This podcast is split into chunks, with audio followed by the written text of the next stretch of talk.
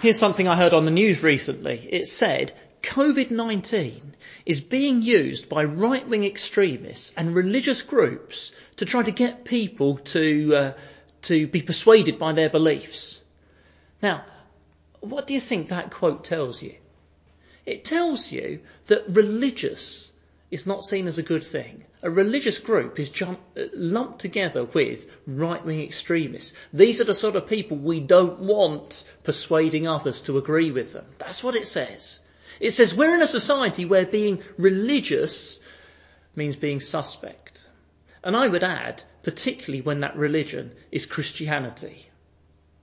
Those of you who go to school, at least in normal times go to school, I, I expect if you said you believe certain things that the Bible says, uh, or if you said that Jesus is the only way to God, that would be unpopular.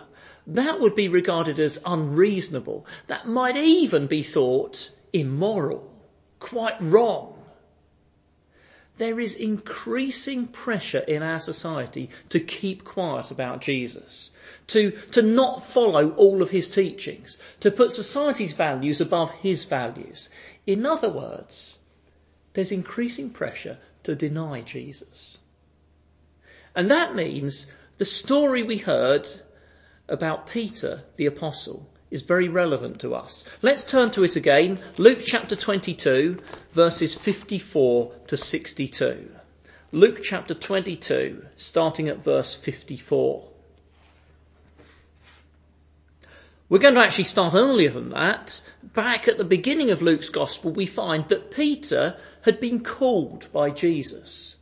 He had been a fisherman, but Jesus had turned up after one of Peter's days fishing and called to Peter to leave his fishing and to follow him.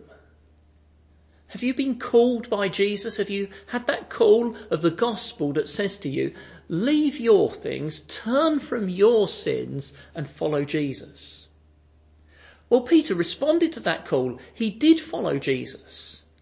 He recognized who Jesus was and he was rather quicker than some of the other disciples to openly, publicly acknowledge who Jesus was. He saw who Jesus was and he grew to love him. Now I wonder if there I've described you also. Have you responded to Jesus' call and turned and followed Jesus? Have you openly in front of others acknowledged who Jesus is? And have you grown to love this Jesus?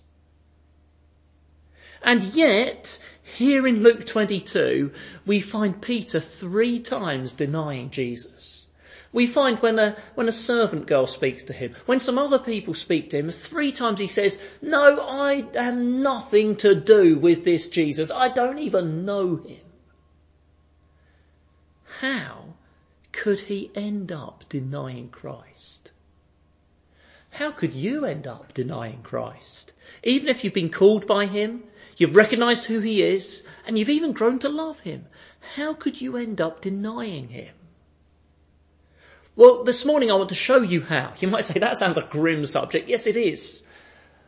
But the Bible is full of warnings and we need to hear them to guard us against denying Jesus. So, how to end up denying Christ? Here's the first way. Be self-confident.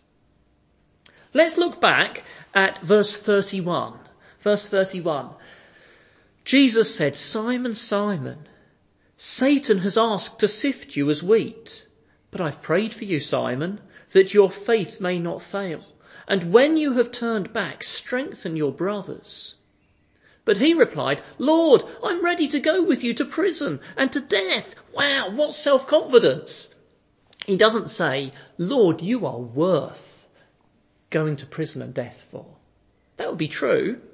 And he does mean that, but it's not what he says. He says, I'm ready to. I'm strong enough to. I would go to prison and death for you. What self-confidence. Matthew's gospel tells us even more. It tells us that Peter said, even if everyone else turns from you, Jesus, I won't. And Jesus said, actually, you will tonight. And Peter said, no, I won't. Never. What self-confidence. And it's disastrous. When we hear it, alarm bells should be ringing in our ears. for at least two reasons. One is that God humbles the proud. The Bible repeatedly, consistently tells us God humbles the proud. He has ways of bringing us down when we're proud. He has ways of showing us up when we're self-confident. And here's a second reason that it should ring alarm bells. Such self-confidence leads to prayerlessness. And without prayer, well, we're like a fish without water. Let's have a look at verse 39. Would you have a look at verse 39 of Luke 22? Jesus went out as usual to the Mount of Olives and his disciples followed him. On reaching the place, he said to them, pray that you will not, fa- pray that you will not fall into temptation. Then verse 45, when he rose from prayer and went back to the disciples, he found them asleep, exhausted from sorrow. Why are you sleeping? He asked them. Get up and pray so that you will not fall into temptation. Peter's self-confident though. He doesn't need to pray, so he thinks. He doesn't need to plead for God's help. That's for weak people. But he's strong, strong enough to cope, so he thinks. Now you might think I'm being a bit harsh on Peter here because it says he's just sleepy. Okay. Okay, but children, have you ever been woken up by a noise in the night? Maybe it's really late, so late your parents are in bed and the house has all been still, but you've been woken up by a noise. A door has slammed shut downstairs. Is someone in the house downstairs? Do you just sleepily roll over in your bed? No, I bet you're sitting up and you're awake and you're alert and maybe your heart is pounding. Is, is there a burglar in the house? Danger wakes you up. And Peter should be alert. Because Jesus has said he's in danger, danger from Satan himself. But he's not alert, he's sleepy and prayerless because he's self-confident. Now there are so many things that can grow in us the cancer of self-confidence. Maybe you're a clever person. It's a church stacked with clever people. Maybe you're successful at school and at work and maybe you think because you're successful or clever, the things that have helped you in your daily life, they'll make sure you succeed in the Christian life. You won't fall. Maybe you've got a good understanding of the Bible. You've seen other people and they've really fallen for bad sin or maybe turned away from Jesus, but you think, they can't have had the good understanding of the Bible I've got. I'll be alright. Maybe you've got years of service in the church. You've come so far, you've done so much, you've kept going for so long. Older Christians particularly beware of self-confidence. Such self-confidence will endanger you. Because it distances you from God as you don't feel you really need Him and it causes prayerlessness. Oh yes, you probably still say your prayers, but saying your prayers can go with prayerlessness. Because you're not really pleading with God. God, I need you. I cannot cope without you. This is going to sound like a change of subject, but it's not. Why would you let someone stick a knife deep inside you? Why would you turn up to a building every month over half a year to have someone pump poison into you? What good reason would there be to voluntarily do that? I can think of one reason. Cancer. You want the cancer cut out. You want the cancer poisoned by the chemotherapy before it poisons you. Well, like cancer, God may have to deal with our self-confidence like he did with Peter by some drastic surgery, by some nasty chemotherapy. In other words, something that painfully shows up our self-confidence. So fight the cancer of self-confidence before it gets to that stage. Remind yourself of your weakness and your need of God. Remind yourself the abilities that are, they're gifts to thank God for, but they are not the things that make you healthy and safe in the Christian life. remind yourself of the foolishness and danger of self-confidence. Fight it because it can lead to denying Christ. How to end up denying Christ? Here's a second way. Follow Jesus at a distance. Jesus has been arrested. His enemies have got hold of him. They've taken him off. Where is Peter? Well, let's read verse 54. Verse 54. Then seizing him, that is Jesus, they led him away and took him into the house of the high priest. Peter followed at a distance. Peter's following Jesus, but at a distance. The word is for far off. He's following him, but he's not just 10 yards away, he's far off. And far off is a dangerous place to be. This word followed here is a significant word because Peter is a disciple. Now, do you know what a disciple is? A disciple is a follower. A disciple of Jesus is a follower of Jesus. It's just the same word. And here is Peter trying to be a bit of a disciple. Well, yes, he hasn't abandoned Jesus. He's not turned his back on Jesus. He's following, but at a distance. He's going to be a disciple without the risk, the cost, the close devotion. But it didn't work. It led to denying Christ. And I think that later in life, Peter learnt that lesson. And I think we can see that because later in life, Peter wrote a letter, a letter we have in the Bible, and we call 1 Peter. He wrote it to people who were under pressure to deny Jesus. They weren't being thrown in prison and fed to lions, but they were under social pressure. Keep your Christianity private. Fit in more with society. Ignore the more inconvenient teachings of Jesus. If you don't really trim your Christianity to suit society, there's certain jobs that you won't be able to do and you'll be worse off. That's rather like us and the way the UK is going. And to such people, Peter wrote this letter, including this verse, 1 Peter 2 verse 21. To people who whose Christianity was causing a bit of suffering. He wrote verse 21, To this you were called, because Christ suffered for you, leaving you an example that you should follow in his steps. Now that's a really significant verse to come from Peter. Notice it says, like with Peter, this all begins by being called to follow Jesus. It says the one you're called to follow is the one who laid down his life for you. In the Bible, when it says Jesus laid down his life for you, that's the language of he loved you, he knew you, and he stood in your place to pay for your sins. And so it says, follow him. But did you notice how it says we're to follow him? Follow in his steps. Children, I wonder if you've ever tried walking in someone else's footsteps. Maybe in the winter there's a snowy patch of ground with footsteps.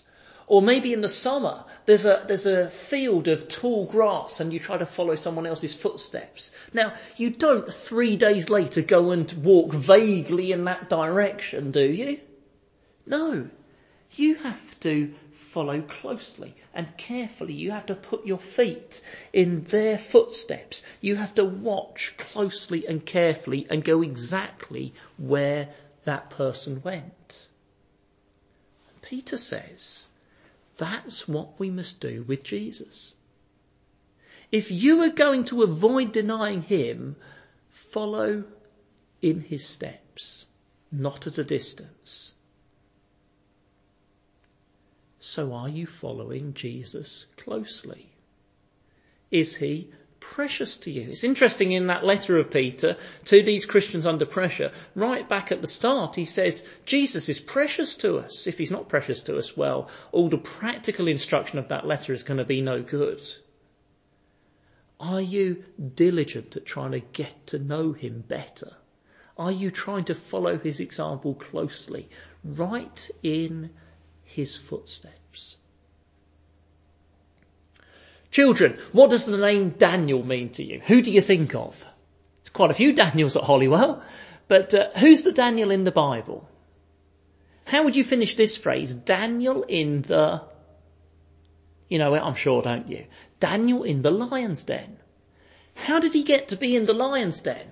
Oh, he stuck with God even when the king said it would get him thrown in the lion's den. How did Daniel end up so strong that he would stick with God under that pressure? Oh, because it was his normal practice to seek God every day. He did it before the pressure came, and he did it when he was under pressure too.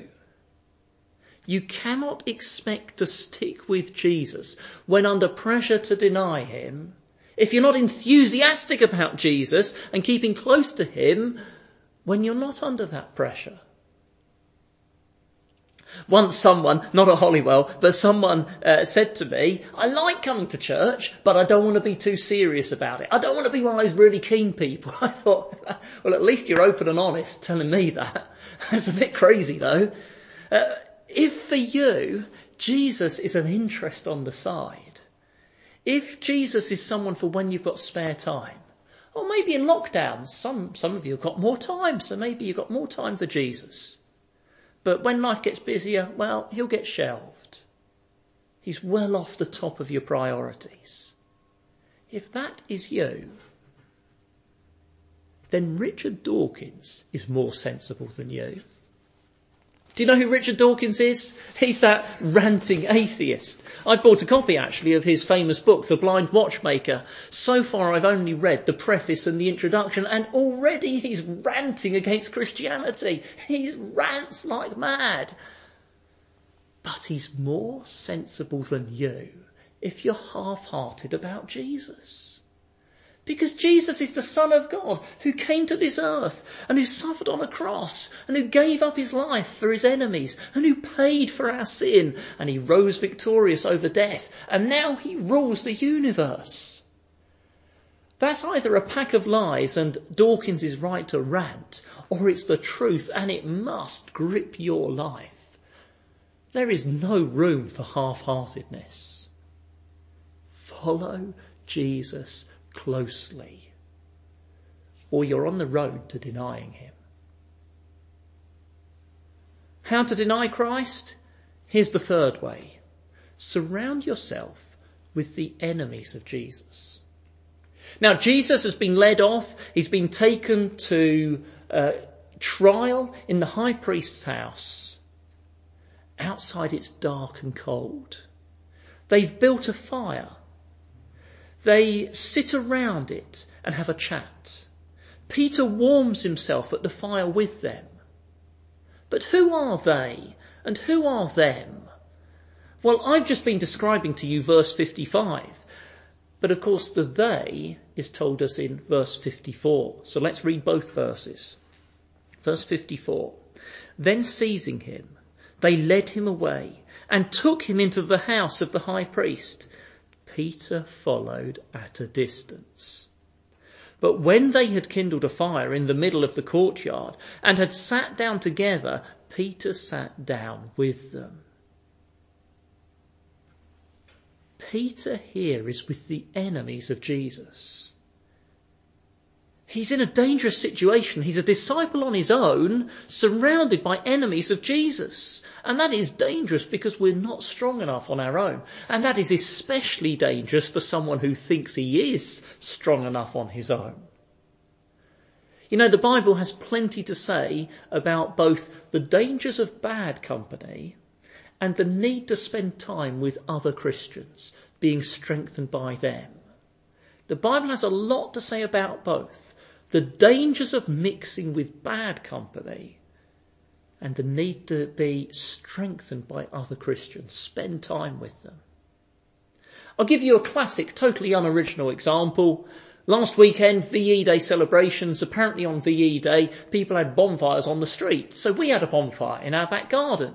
And it being such a hot, dry day, the wood was very dry, the bonfire flared up so quickly, it was a good blazing fire. And we had fun poking sticks into the fire. And if you poked a stick into the fire, within seconds it was burning in the heat of the fire. And then you put, took your stick out to have a look at it, and within seconds it had gone out.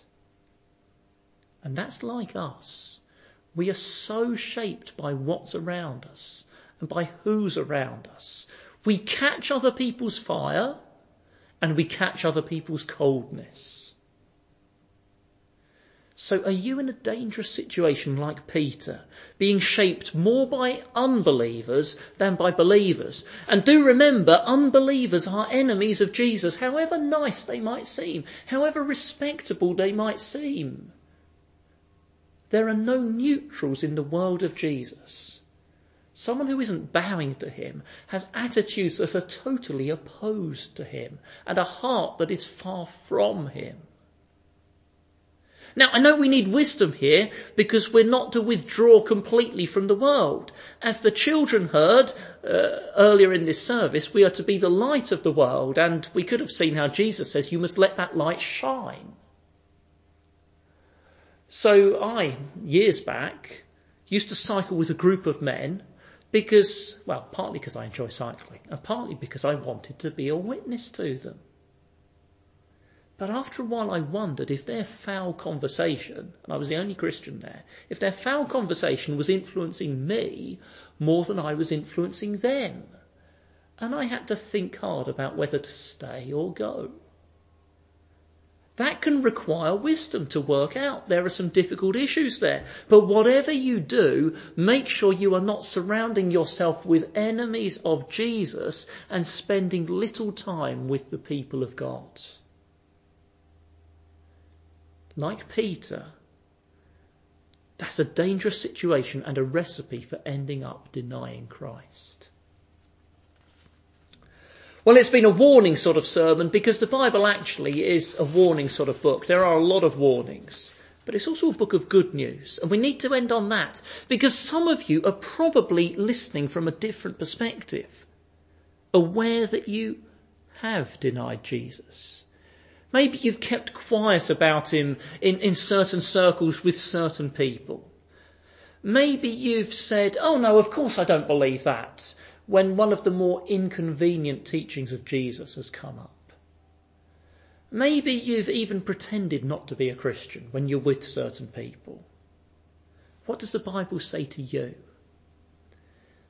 Well, it says you should be grieved that you've done that. Let's look forward to verse 62. Luke 22, verse 62. Well, I'll read verse 61. The Lord turned and looked straight at Peter. Then Peter remembered the word the Lord had spoken to him. Before the cock crows today, you will disown me three times. And he went outside and wept bitterly. The word used there is the word for grieving when someone's died. Peter is cut up inside. He feels dreadful about what he's done and what it says about him. And so he should. Jesus made the sun and the oceans and the birds and you. How can you be ashamed of him? Jesus loved the leper and the rich swindler and the social outcast, and he laid down his life for people who were far from God. And he has a kingdom that has been growing for the past 2,000 years and is now all around the world. And Jesus is the one everyone you meet needs. How can you keep quiet about him? That's reason to weep bitterly. But don't stop there. Judas wept bitterly and then despaired. Peter wept bitterly and his faith did not fail. He trusted the Lord Jesus to forgive him. He could. He could because Jesus died on the cross for sinners and Peter would later write in his letter, Christ died for sins once for all, the righteous for the unrighteous to bring you to God. He even bore our own sins in his own body on the tree. And so Peter was forgiven and he was restored into right relationship with Jesus, enjoying him again and giving the, given the privilege of honouring Jesus, even turning other people to Jesus. and you can have that too. Whatever your sin, denying Jesus, ignoring Jesus, disobeying Jesus, even despising Jesus, whatever it is, you can have that too. Like Peter, you can be forgiven and loved and welcomed and even used by God. So turn and ask and trust and receive. We're going to sing now. It's quite an unusual hymn, this one. It's quite an old one. Some of the words are quite old fashioned and some of the uh, sentences might require a bit of thinking about, but it is well worth singing this thoughtfully. So let's sing.